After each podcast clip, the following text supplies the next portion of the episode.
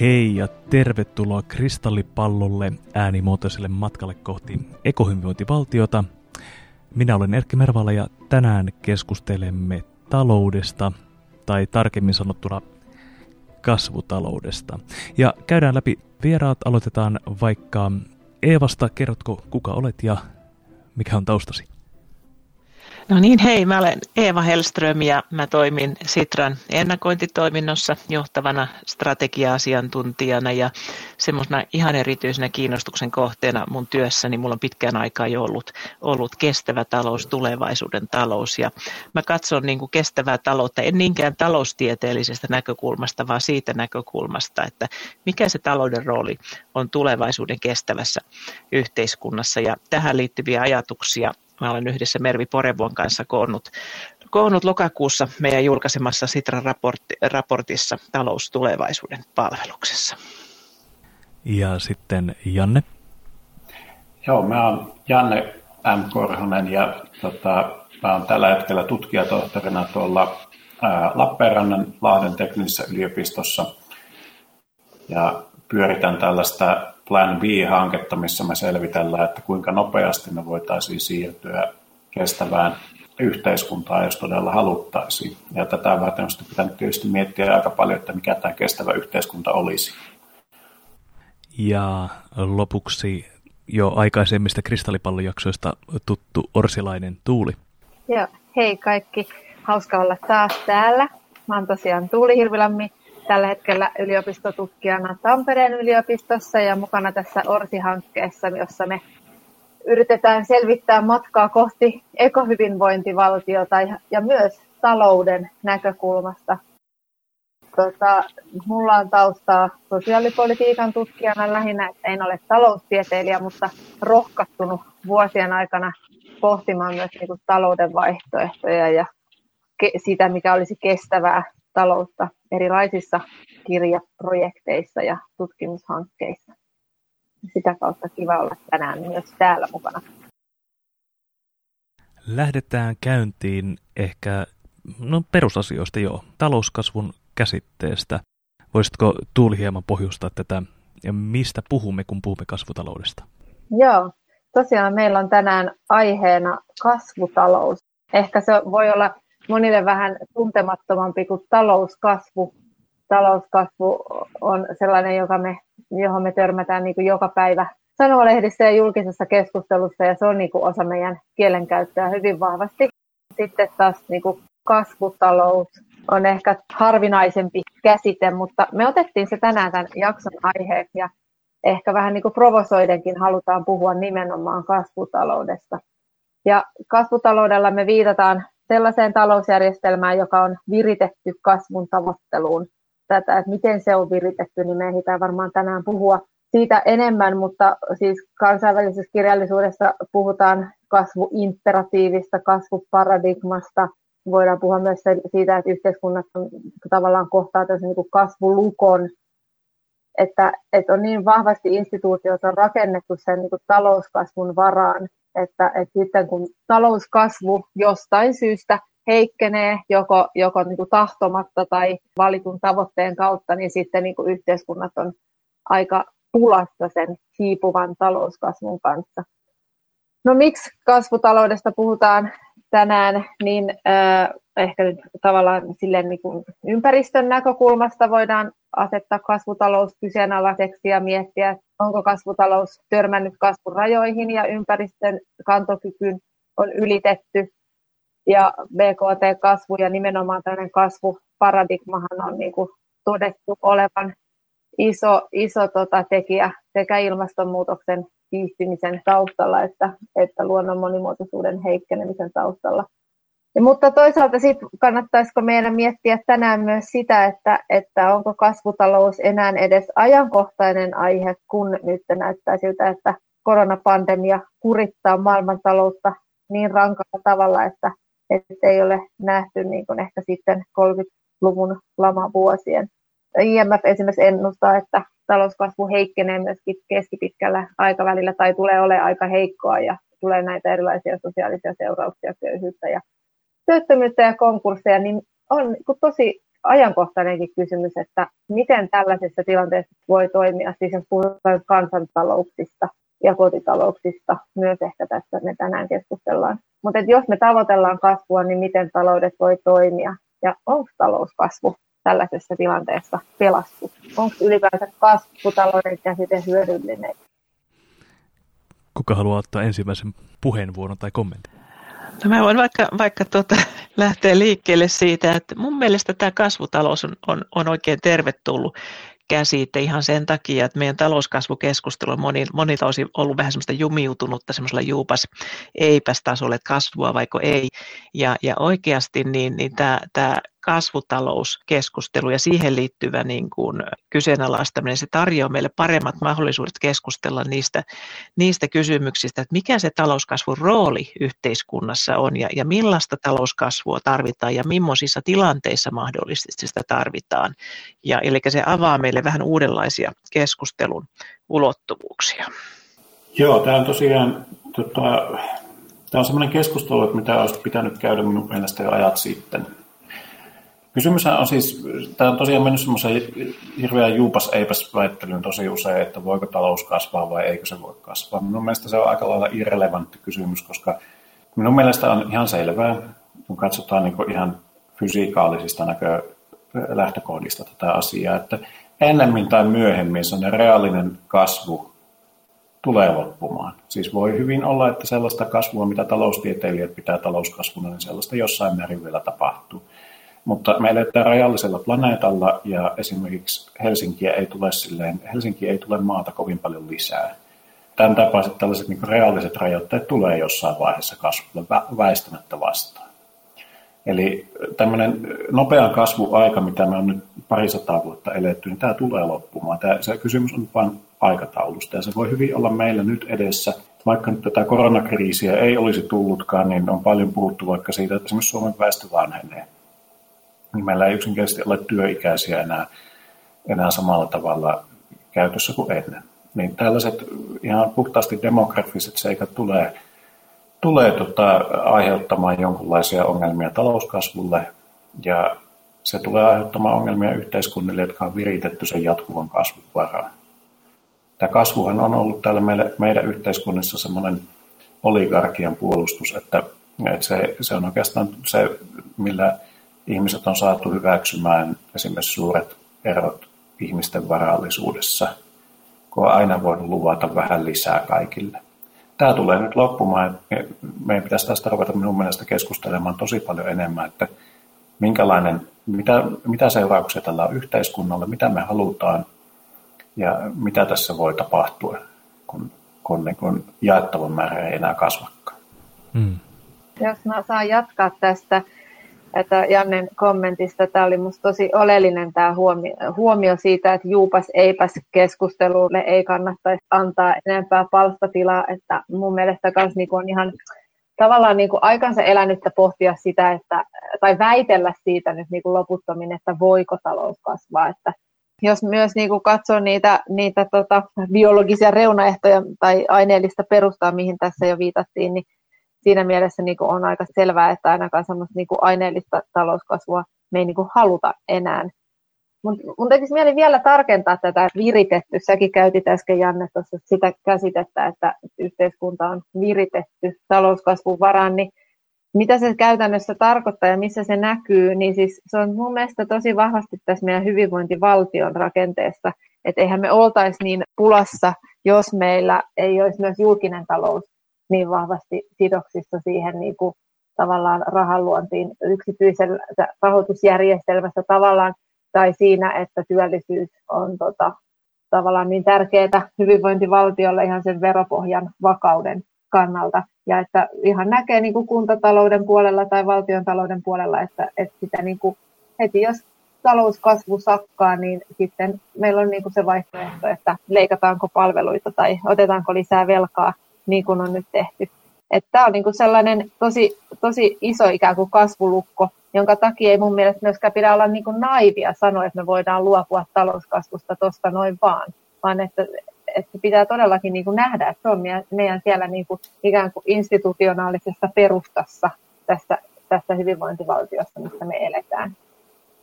Ja mä oikeastaan ehkä tuohon jopa antaisin pikkusen eriävän mielipiteen sille, että tuo on, tuo on kyllä ihan totta, mitä sanot, mutta tota, esimerkiksi yksi asia, mitä et tuossa niin maininnut, oli se, että yksi tapa rahoittaa tällaisia palveluja, mikä puuttuu siitä, että korotetaan veroja. Ja minun mielestä tämä on sille hyvin oireellista tämä, että, että tota, mitä tässä on nimittäin tapahtumassa minun näkemyksen mukaan, niin on se, että, että me nyt ollaan samalla, kun tämä nopean kasvun aika on hiipumassa, niin me aletaan myös nähdä niitä seurauksia, mitä tästä vallan kasautumisesta seuraa.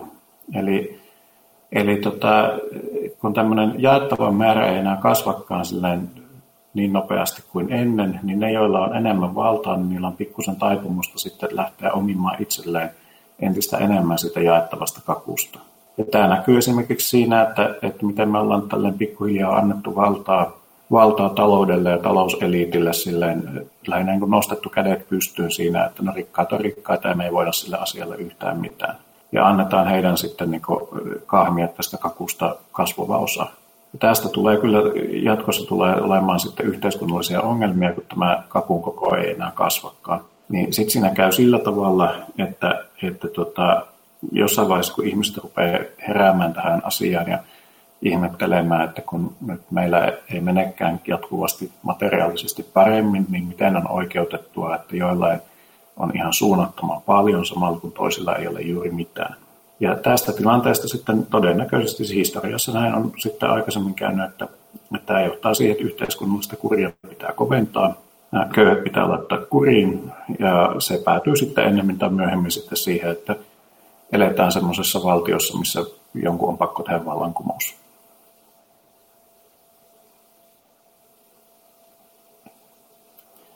Eli tämä, oli ehkä niin, tämä oli ehkä niin, niin kuin dystopia, että me mentiin kaikki ihan hiljaiseksi täällä, että onko ainoa vaihtoehto vallankumous tai se, että, että niin kuin me oikeasti iso osa väestöstä niin kuin kurjistuu, vai onko mahdollista luoda sellaista sosiaalipolitiikkaa, joka tavallaan vastaa siihen supistuvan kakun ongelmaan. Että se on ihan totta, että me ollaan rakennettu hyvinvointivaltiota sellaisessa sellaisessa kontekstissa, jossa on tavallaan niin kuin lähetty. Ensinnäkin hyvin vahvasti periaatteena on ollut se, että hyvinvointivaltio parantaa vähäosaisten asemaa. On ollut progressiivinen verotus, mutta, mutta niin kuin kuitenkin on niin kuin jätetty se pääoman kasautuminen silleen, niin kuin annettu sen tapahtua, koska on ajateltu, että se sit lopulta hyödyttää kaikkia. Ja on niin kuin keskitytty sinne ikään kuin vähäosaisten auttamiseen en, enemmän. Ja sitten tähän ei ole niin kuin vastattu tähän, tähän tuota arvostumisen ongelmaan sitten niin kuin tarpeeksi vahvasti ehkä viime aikoina. Mutta näkisin, että politiikka voisi myös suunnata niin, että, että oikeasti sitten lähdetään vahvemmin niin kuin ekosiaaliseen tulojen uudelleenjakoon, jossa, jossa tota, perustellaan niin kuin sitä vaurauden keskittämisen ongelmia myös sillä, että helposti sitten myös päästöt tuppaa kasaantumaan sinne niin kuin esimerkiksi rikkaampiin kotitalouksiin. Että kyllä mä näkisin, että, että niin kuin semmoisella jollekin hallitulla yhteiskunnalta poliittisella siirtymällä pitäisi ainakin olla vielä mahdollisuuksia. Tai mä ainakin yrittäisin toivoa, että niin on. Eikä tarvii mennä siihen niin kuin vallankumouksen kautta.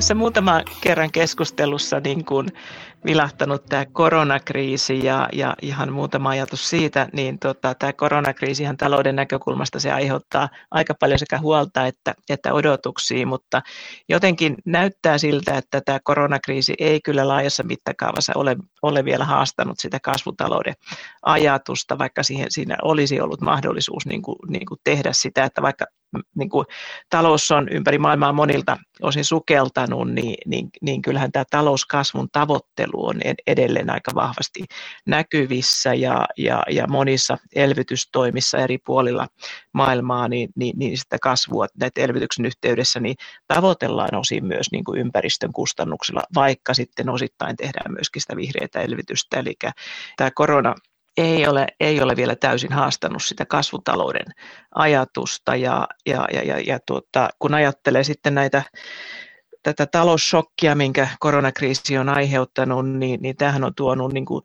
selvästi just esiin näitä monia polkuriippuvaisuuksia, mitä Tuulikin tuossa nosti esille ja, ja, ja näyttänyt sen, että semmoinen niin kuin, niin kuin hyvin nopeasti ja shokkimaisesti tästä talouskasvusta luopuminen niin aiheuttaa aika, aika moniulotteisia haastavia yhteiskunnallisia sosiaalisia vaikutuksia ja, ja, ja tuota, ja jotenkin niin tuota, erityisesti nyt tässä koronan, koronan niin kuin muuttamassa maailmassa niin olisi jotenkin tärkeää päästä irti nimenomaan niistä polkuriippuvuuksista, jotka ylläpitää sitä talouskasvun niin kuin vaatimusta ja olla tosi varovainen, että kun tehdään näitä elvytystoimia ja, ja, ja, ja, ja rakennetaan uudenlaista taloutta, ettei siinä yhteydessä sitten rakennet, synnytettäisi sellaisia uusia vahingollisia polkuriippuvaisuuksia, jotka sitten niin kuin supistaa meidän niin kuin kestävien valintojen mahdollisuutta tulevaisuudessa. Ja, ja, ja tota, kyllä mä jotenkin ajattelisin sitä, että, että tota, nämä polkuriippuvuut, vaikka ne on tänä päivänä todella vahvoja, niin niistähän ei todennäköisesti päästä semmoisella yhtäkkisillä, yhtäkkisillä niin kuin ratkaisulla eroon, vaan me puhutaan nimenomaan sitä hyvin pitkäjänteisestä systeemisestä muutoksesta, jossa se, se, se, se tuota, muutos pitää tapahtua siellä yhteiskunnan eri tasoilla, eri toimijoiden niin kuin, puitteissa yhtä aikaa. Eli tämä on pitkäjänteinen systeeminen muutosprosessi, jolla me rakennetaan meidän, tai perustetaan meidän yhteiskunnan rakenteita semmoiseen muotoon, että, ne, ne, että se, se kasvun välttämätön tavoittele, tavoittelu ei ole yhtä, yhtä voimakkaassa asemassa kuin tänä päivänä tästä ehkä voitaisiinkin päästä tähän ekologisen jälleenrakennuksen käsitteeseen ja että mitä se edellyttää talouden näkökulmasta?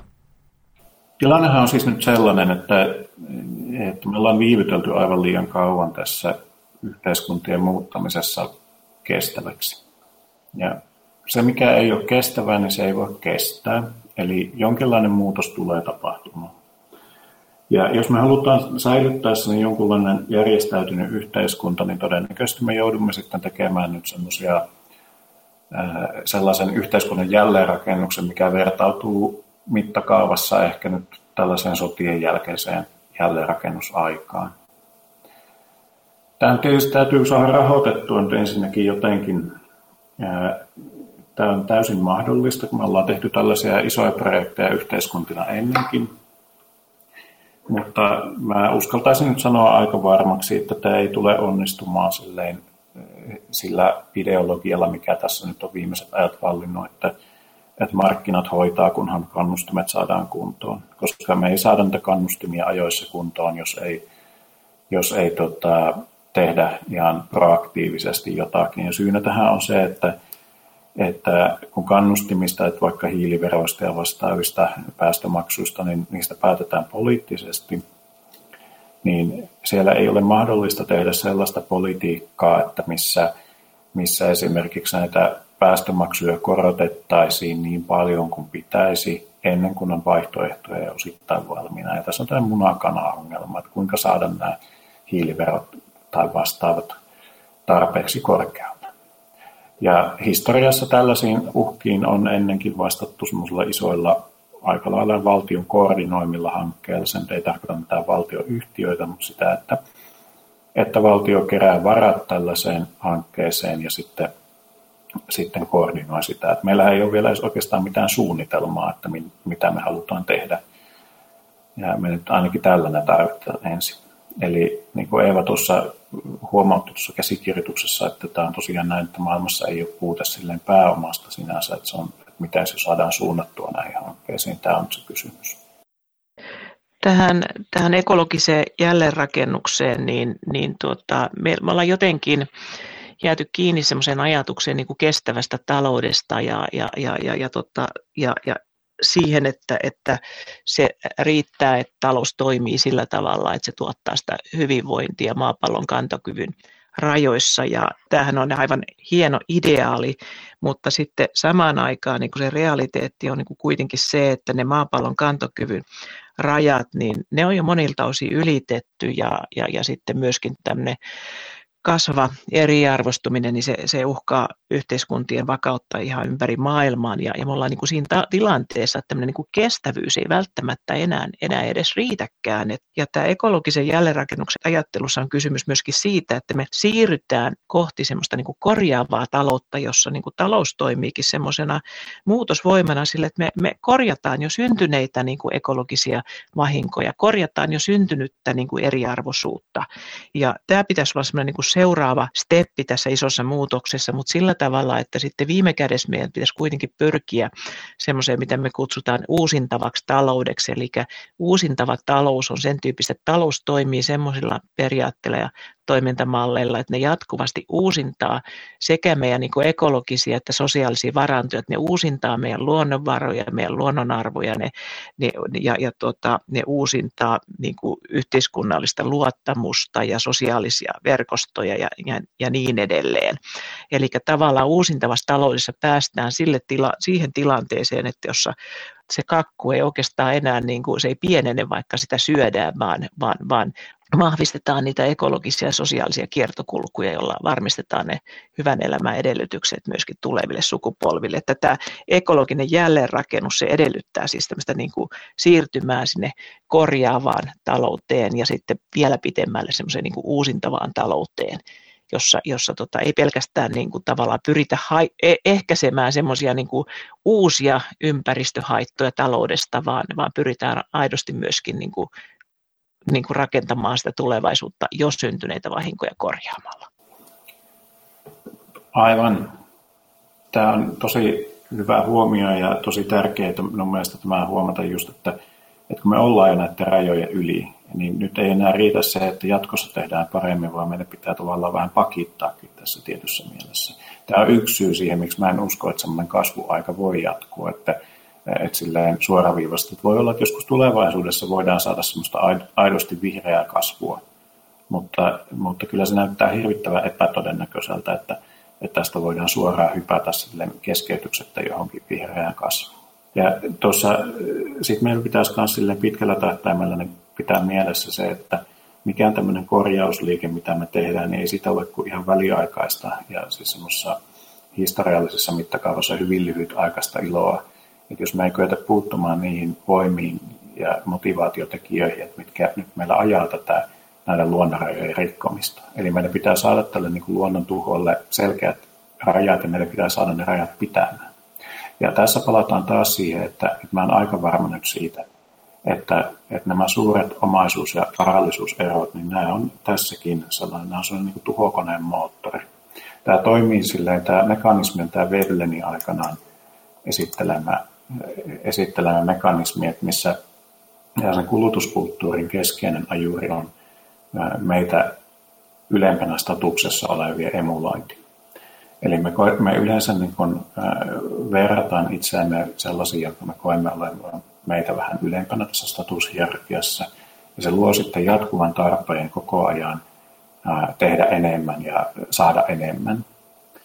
Ja, ja tota, sillä lailla niistä, siitä, että mitä tällaisia superrikkailla on, niin tulee ennen pitkään semmoinen tavoite kaikille. Että siellä ihan ylimmilläkin portailla niin se menee sillä lailla, sillä lailla että, että ihmiset tuskailee, että kun minulla on vain yksi tämmöinen kuulottu yksityissulkukone ja tuolla toisella on kaksi.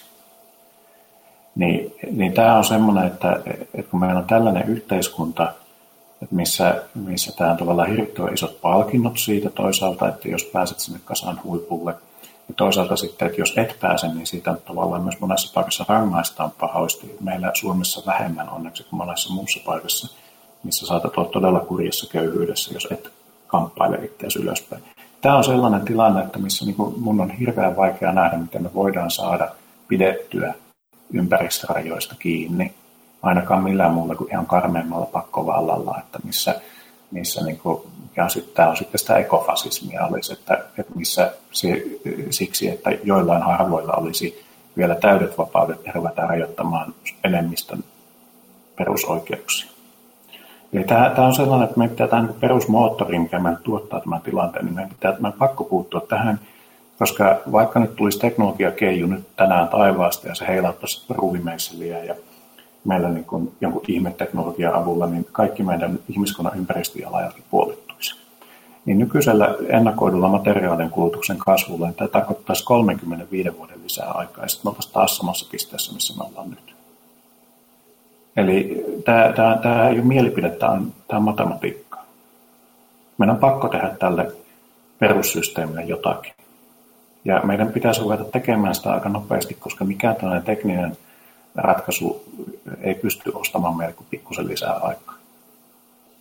Joo, tässä olen kyllä hyvin pitkälle samoilla linjoilla ja Janne, kiitos kun toit esiin tätä ikään kuin pakkoa ja matemaattista ikään kuin yhtälöä tässä taustalla, että todellakin ekologinen jälleenrakennus on tarpeen.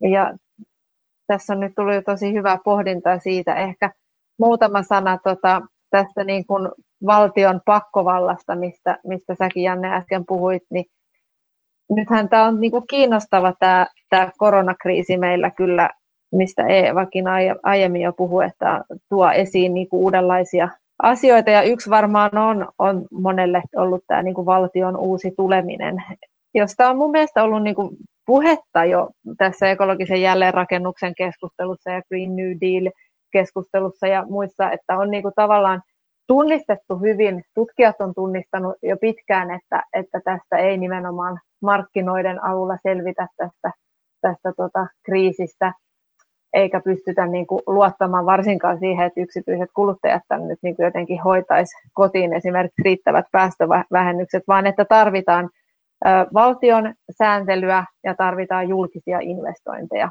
Ja julkisia investointeja nimenomaan siihen, myös niihin korjaustoimiin ja siihen, että me niin kuin rakennetaan ihan kokonaan uudenlainen energiajärjestelmä esimerkiksi. Ja nythän me ollaan huomattu, että, että valtio voi tehdä aika rajujakin sääntelytoimenpiteitä, voi käyttää pakkovaltaa ja toisaalta myös niin kuin sitä rahoitusta tuntuu yhtäkkiä löytyvän, että enää ei mietitä niinkään niitä niin kuin julkisen talouden rajoja, tai siis, että kuinka paljon voi olla niin kuin velka-aste suhteessa BKT. Ja mun mielestä tämä on nyt hirveän lupaavaa myös ekologisen jälleenrakennuksen kannalta, että niin laajasti todetaan, että itse asiassa näyttää siltä, että taloustieteilijät on ollut tässä osin väärässä, että ollaan asetettu joku esimerkiksi 60 prosenttia BKTstä se tavallaan kestävä velkaantumisen aste valtiolle, ja nyt näyttää, että siihen ei ole paluuta kovin helposti ja toisaalta sitä ei pidetä enää edes tarpeellisena. Eli mun mielestä tämä avaa nyt kyllä semmoisen niin kuin oikein käytettynä hyvän näköalan ja ihan oikeasti konkreettisen välineen siihen, että me pystyttäisiin tekemään sitä ekologisen jälleenrakennusta.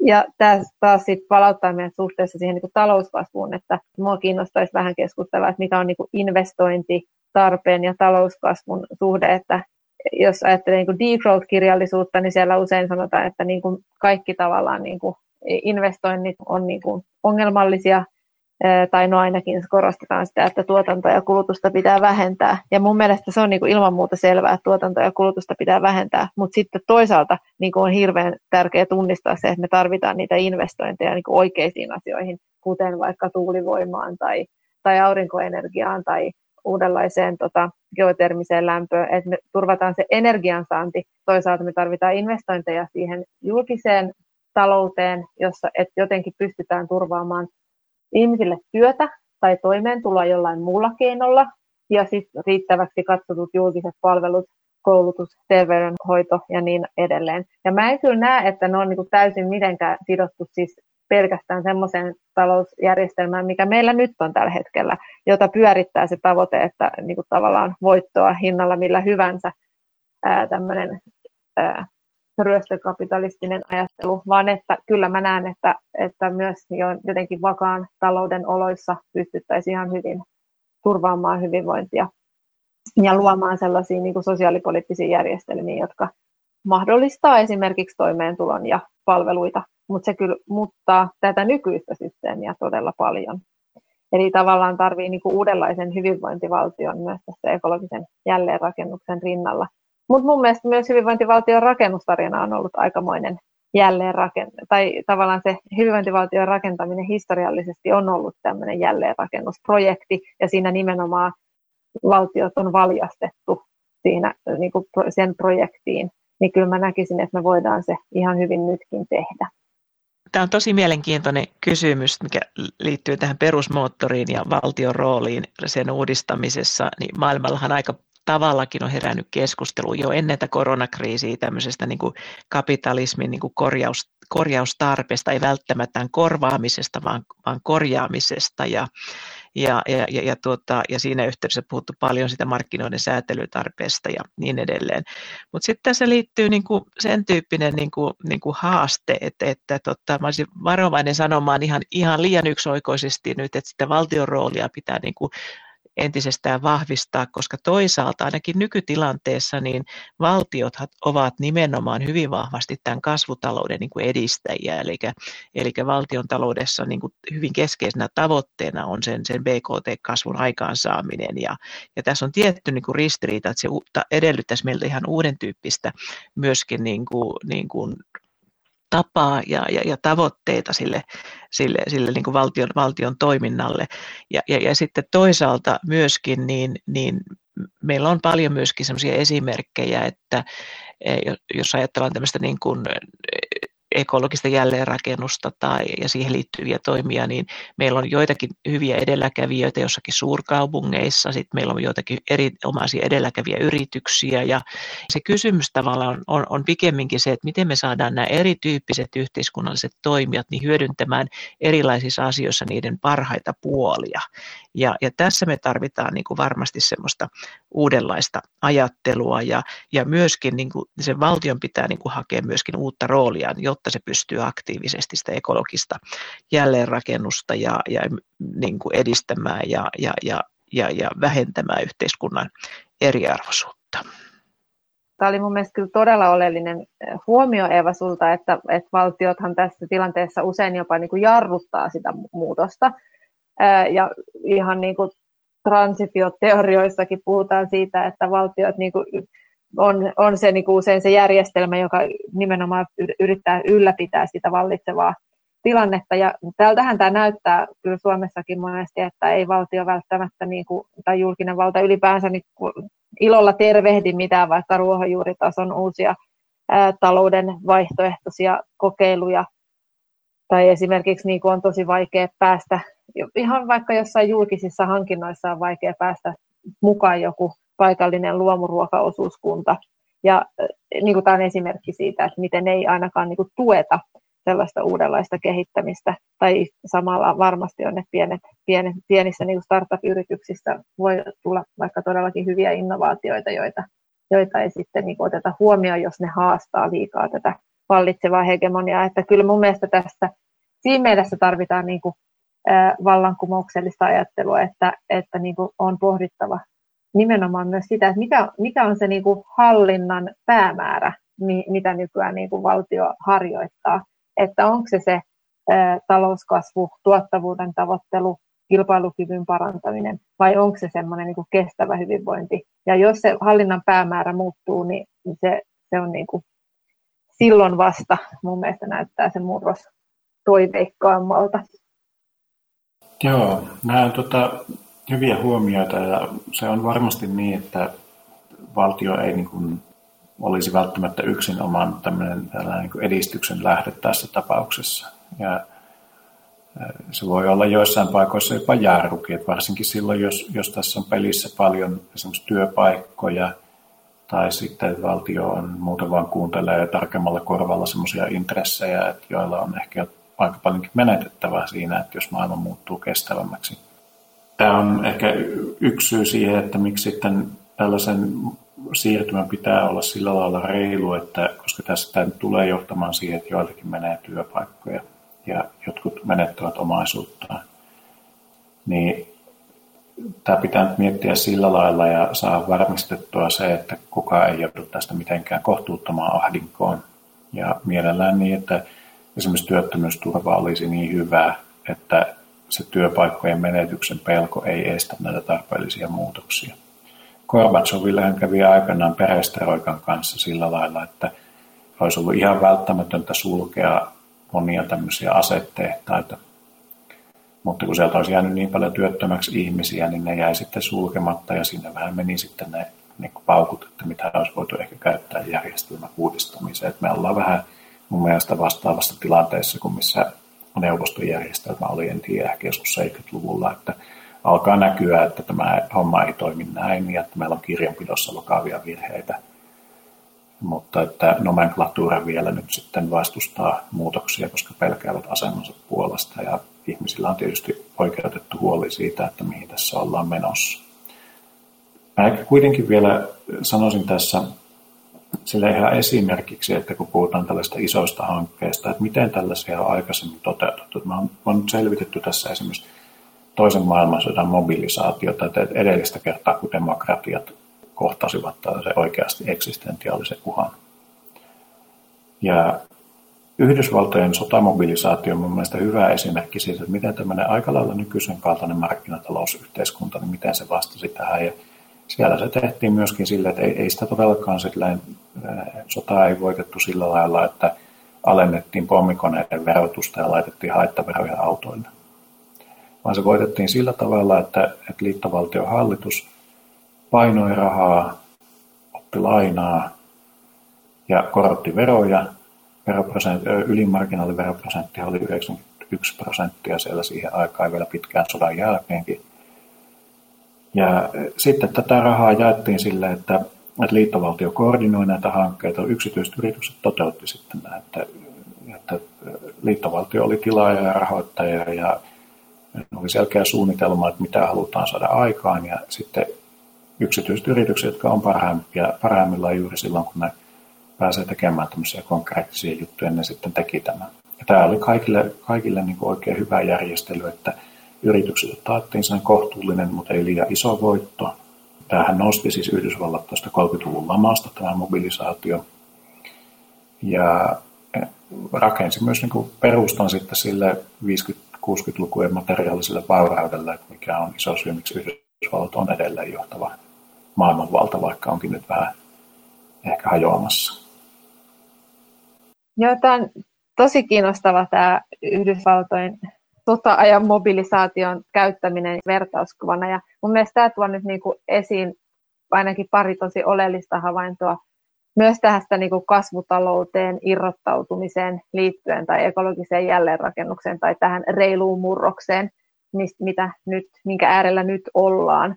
Niin tästä minusta tulee hyvin esiin se, että rahan määrä ei sinänsä ole niin kuin ongelma markkinoilla, vaan se, että miten mihin se suunnataan. Se on niin kuin se oleellinen kysymys, että mitä sillä rahalla tehdään. Ja siihen pystyy myös valtio paljon, paljon vaikuttamaan erilaisen niin kuin verotuksen avulla tai sääntelyn, muiden niin kuin sääntelytoimien avulla.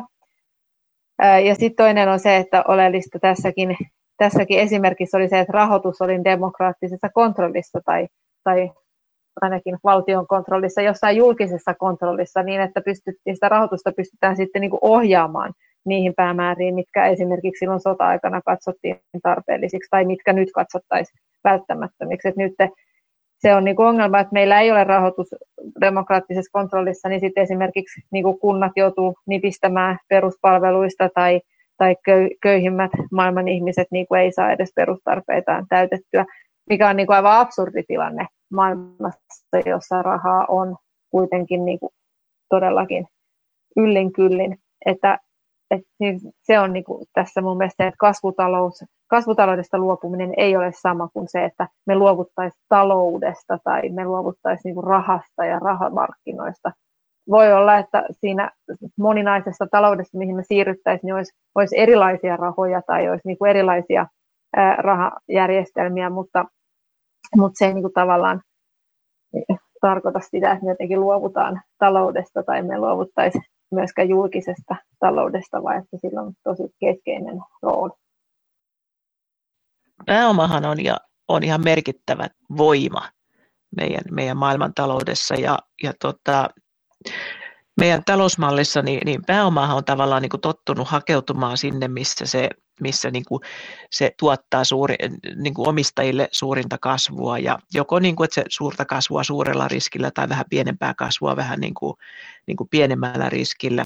Ja, ja tota, siihen, että miten me saataisiin nimenomaan se yksityinen pääoma suunnattua, niin, suunnattua tukemaan sitä kestävää tulevaisuutta, niin se on se ydinkysymys, koska julkisen, julkisen talouden, taloudella olevat pääomat ei, ei missään nimessä tu, niin, riittämään siihen tehtävään, vaan, vaan nimenomaan miten se yksityinen pääoma saadaan suunnattua, niin on se keskeinen. Ja, ja tavallaan siinä on niin kuin kaksi semmoista niin kuin, tai, tai tuota, muutama semmoinen niin kuin keskeinen trendi, jota siihen liittyy. Ja yksi on tietysti se, että se vastuullisen sijoittamisen merkitys kasvaa koko aika ja, ja, ja, ja tota, nähdään, että se on niin kuin pitkällä aikajänteellä niin kuin tar- voi tarjota niin kuin parempaa, parempaa tuottoakin ja, ja se liittyy siihen meidän riskikäsitykseen ja meidän riskikäsitys on muuttumassa, eli jo se on jo nyt nähtävissä, että investoinnit esimerkiksi niin fossiiliseen, fossiilitalouteen tänä päivänä niin, niin, niin, niin, niin käy yhä, yhä haastavammaksi tämän niin kuin pitkäaikavälin riskin takia,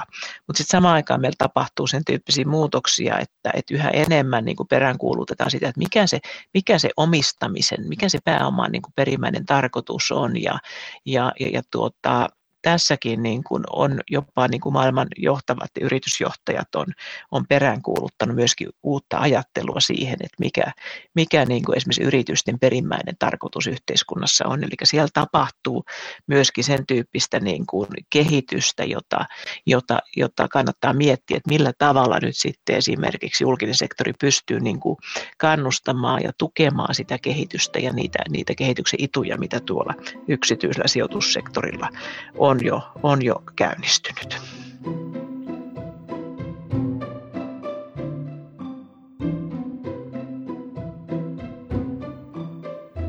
Tähän kasvutalousajatteluun liittyy hirveän läheisesti semmoinen käsite kuin irtikytkentä ja, ja, ja sillähän yleensä tarkoitetaan sitä, että, että, että talous voi jatkaa kasvamistaan samaan aikaan, kun siitä taloudesta aiheutuvat ympäristövaikutukset vähenee.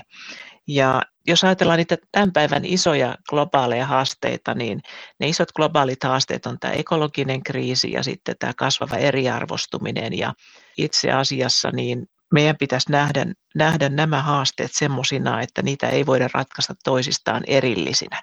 Eli ne pitää jälleen kytkeä niin kuin toistensa kanssa ja ne pitää jälleen kytkeä yhteen. Ja sitten taas talouskasvun rooli pitäisi nähdä sillä tavalla, että nyt me ollaan niin kuin totuttu semmoiseen ajatteluun, että talouskasvu pitää irti kytkeä sit siitä ympäristöstä, mutta eihän tämä ole meidän kompleksisessa maailmassa millään tavalla mahdollista vaan sitten jos me mennään semmoisen niin korjaavan ja uusintavan talouden niin kuin ajatteluun, josta mä tuossa aikaisemmin puhuin, niin silloinhan se, se, se lähtökohta on nimenomaan, että se talous pitää valjastaa muutosvoimaksi kohti sitä parempaa ympäristön tilaa ja kohti, kohti er, niin kuin eriarvoisuuden vähentämistä. Eli se talous pitää nimenomaan jälleen kytkeä niiden myönteisten niin kuin ympäristö- ja, ja hyvinvointi- ja oikeudenmukaisuustavoitteiden kanssa. Eli meidän pitäisi siirtää, siirtyä tässä talousajattelussa sieltä irtikytkennästä jälleen kytkennän maailmaa.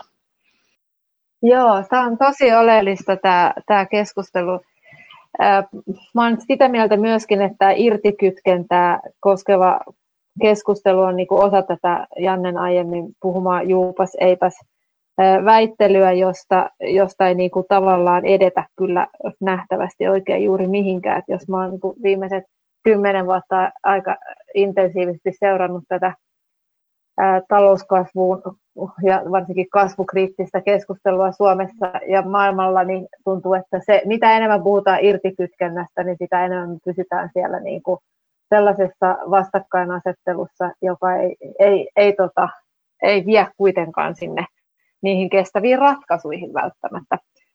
Ja sen takia mä ilolla tervehdin tätä, tätä ajatusta, että, että ruvettaisiin puhumaan myös jälleenkytkennästä. Ja nimenomaan näin, että on yksi kestävyyskriisin mun mielestä tavallaan taustatekijä on myös se, että talous on nähty irrallaan sekä yhteiskuntapolitiikasta että, että niin kuin luontoperustasta. Että ikään kuin on ajateltu, että se talous on jotenkin semmoinen oma lakinen järjestelmä, vaikka tokihan se on niin kuin ihmisten muokkaama sosiaalinen instituutio ennen myö, muuta ja sitten sillä on niin kuin se energiaperusta ja se ei voi toimia ilman, ilman niin kuin luonnonvaroja tällainen talous ainakaan.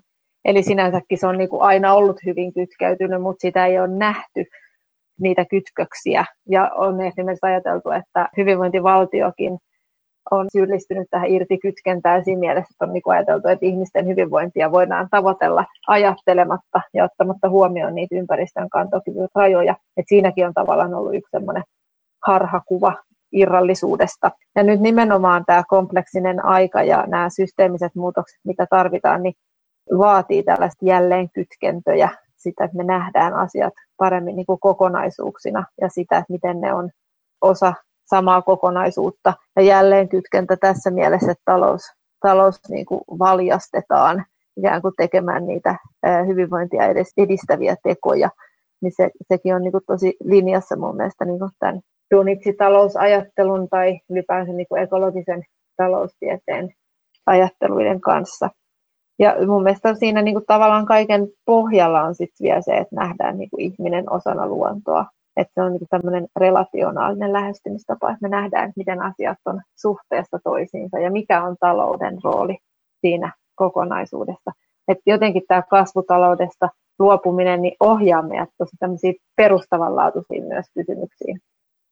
Ja mun mielestä myös niitä perustavanlaatuisia ajattelutapoja, missä me ollaan, jonka vankeina me ollaan, niin niitä pitää myös kyseenalaistaa. Että on paljon semmoisia ajattelutapoja tai ikään kuin tosi myyttejä, joiden joita me toistetaan aika lailla niin kuin mantroina ajattelematta, että onko ne tosiasiallisesti niin kuin edes päteviä tai, tai että onko ne varsinkin aikansa eläneitä.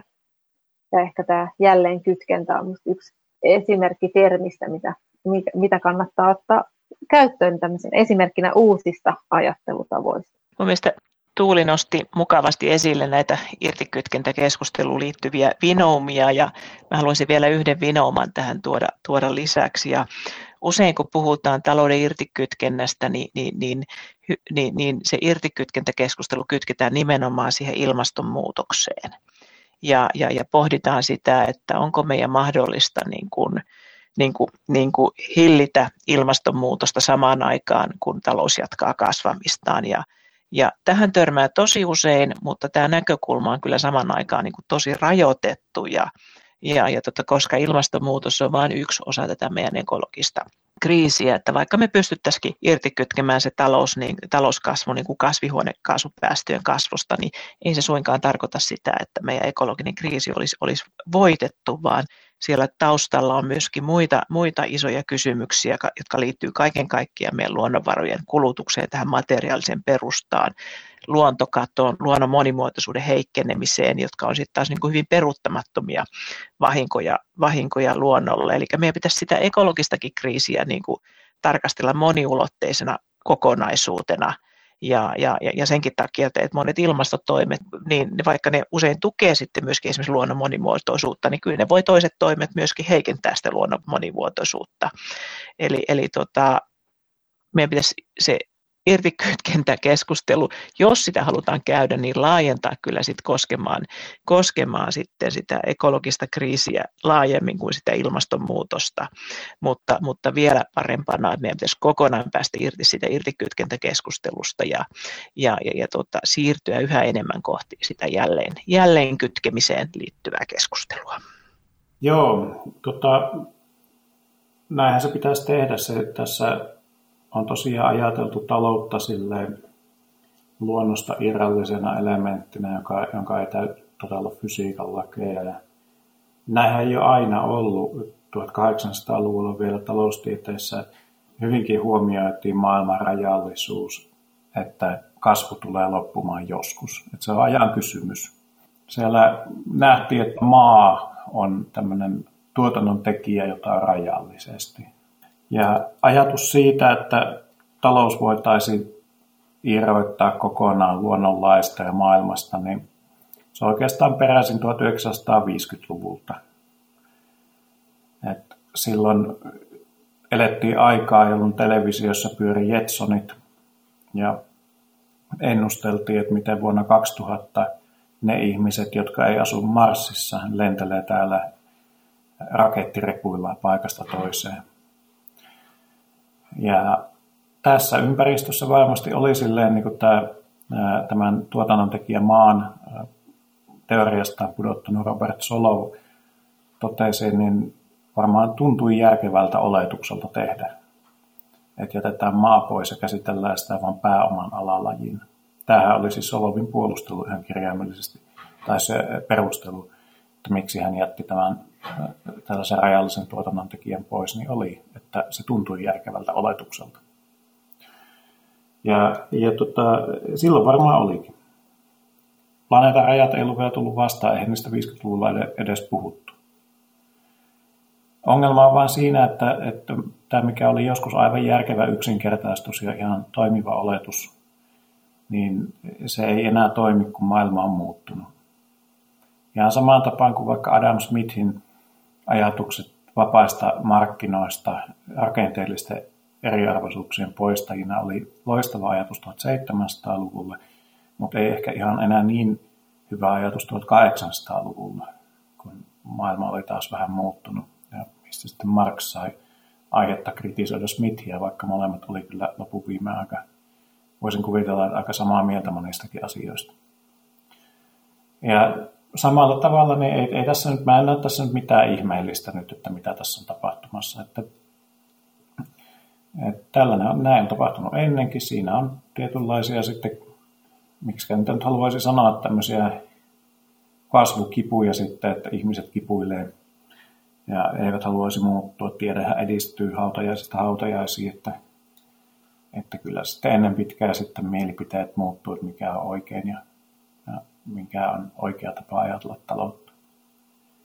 Mutta tässä on tulossa nyt tällainen muutos ja jossain vaiheessa sitten nähdään, että sitten taas näille meidän nykypäivän ajatuksille vähän nauretaan, että miksi, miten ihmiset oli niin tyhmiä, että ne saattoi tuollaisia ajatella joskus, että talous, talous ei olisi osa fyysistä maailmaa.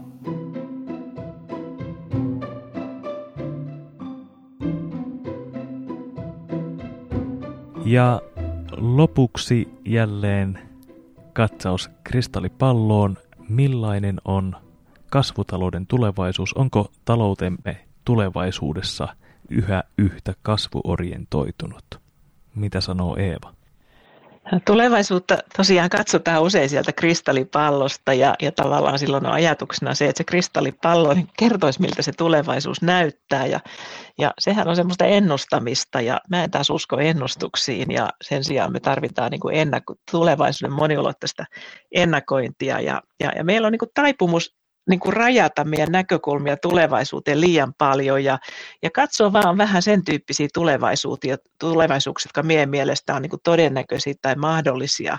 Ja vähän samalla tavalla kuin ravihevosille ne laitetaan ne silmälaput, ettei ne turhaan vilkaise sinne sivulle, niin mekin katsotaan tulevaisuutta vaan meidän niin kuin oma, oma, omalla niin kuin suppilo, suppilo näkö, näkökulmalla. Ja meidän, ensinnäkin meidän on tosi tärkeää nyt niin kuin avata meidän silmiä sille, että, että se talouskasvu ei ehkä tulevaisuudessa olekaan enää semmoinen ihan itseisarvoinen tava, tavoite, vaan, mutta se voi silti olla semmoinen myönteinen seuraus siitä, että tehdään niitä ihmisen ja ympäristön hyvinvoinnin eteen oikeita asioita. Ja, ja siitä mä tulisin siihen, että mun kristallipallossa, jos siellä nyt kuitenkin se yksi asia näistä mahdottomistakin tulevaisuuksista näkyisi, niin, niin se olisi se, että tulevaisuuden talous olisi semmoista niin kuin kasvunirsoa taloutta taloutta.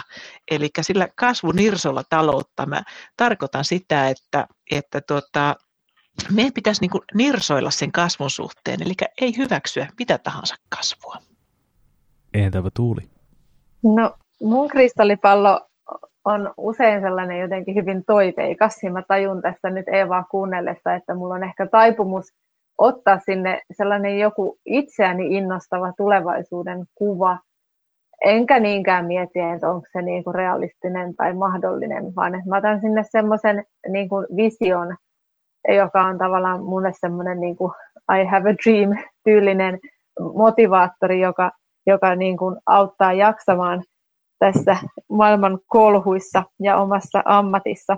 Ja kun mä katson kristallipalloon tästä kasvutalouden näkökulmasta, niin mä jotenkin, mulla tuli ensimmäisenä ajatus, että siellä näkyy paljon toimintaa, siellä näkyy kuhinaa, mielekästä tekemistä, ihmisiä, jotka on niin kuin, talouden toimijoita, on oman elämänsä niin kuin, hyvinvoinnin tavoittelijoita ja samalla niin kuin, osa sitä ympäröivää ekosysteemiä sillä tavalla niin kuin, kestävällä tavalla, että ne tietää, että, että se ei ole niitä ristiriitoja, jotka jotenkin omaa tuntoa kolkuttaisi. Ja siellä on sellaisia ihmisiä, jotka toimii ja ne ei välttämättä enää edes muista, mitä BKT tarkoittaa ja sille ei ole mitään merkitystä, koska elämässä on tullut tärkeämpiä päämääriä sen tilalle. Ja siellä niin on kestävää hyvinvointia kristallipallolla. Ja lopuksi Janne.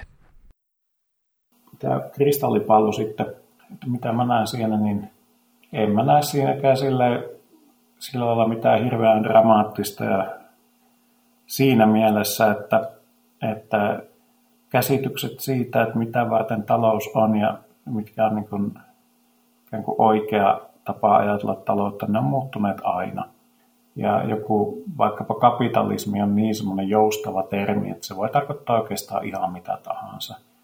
On ihan perustelua, perusteltua niin väittää vaikka Neuvostoliittoakin valtiokapitalistiseksi maaksi. Niin näin kuin on, niin tämä on tavallaan sellainen muutos, missä kaikki voittaa. 50 vuoden päästä niin ne ihmiset, jotka nykypäivänä puolustaa sitä meidän nykyistä järjestelmää, niin ne sanoisivat, että no kattokaa, että edelleen eletään kapitalismissa, että eihän tässä mitään muuttunut. Vaikka sitten erittäin todennäköisesti on niin, että se järjestelmä, missä eletään, niin se on erilaisempi verrattuna nykypäivän systeemeihin kuin mitä nykypäivä on siihen, missä Suomessa elettiin 1980-luvulla. Ja me elettiin silloin hyvin erilaisessa talousjärjestelmässä monellakin tapaa. Se muuttui, nyt se muuttuu sitten uudelleen. Että ei tässä mitään sellaista, sellaista tapahtunut, mitä ei olisi historiassa tapahtunut jo monta kertaa aikaisemmin. Että joskus oli aika, kun pidettiin vaikka talouden keskeisenä tavoitteena hallitsijan kultavarastojen kerryttämistä – ja sitä pidettiin ihan ehdottomasti oikeana ja hyvänä tavoitteena, vähän saman tapaa kuin talouskasvu on nykyään. Eiköhän me tämän kasvu, kasvunkin tavoitteluun tulla joskus suhtautumaan vähän samalla lailla kuin tähän kullan haalimiseen. Että ihmetellään, että miksi ihmiset oli niin tyhmiä, että ne ajatteli silleen, vaikka heillä oli silloinkin varmaan ihan hyvät syynsä näin ajatella. Ja tällaista mä tässä näin ja ilmastonmuutos kyllä, mä uskon, että se tullaan tässä ratkaisemaan tämmöisellä isolla, ison mittakaavan toimilla, kun viimein toimeen tartutaan. Maksaa vähän enemmän kuin se maksaisi, jos olisi tehty aikaisemmin, mutta näin tämä menee.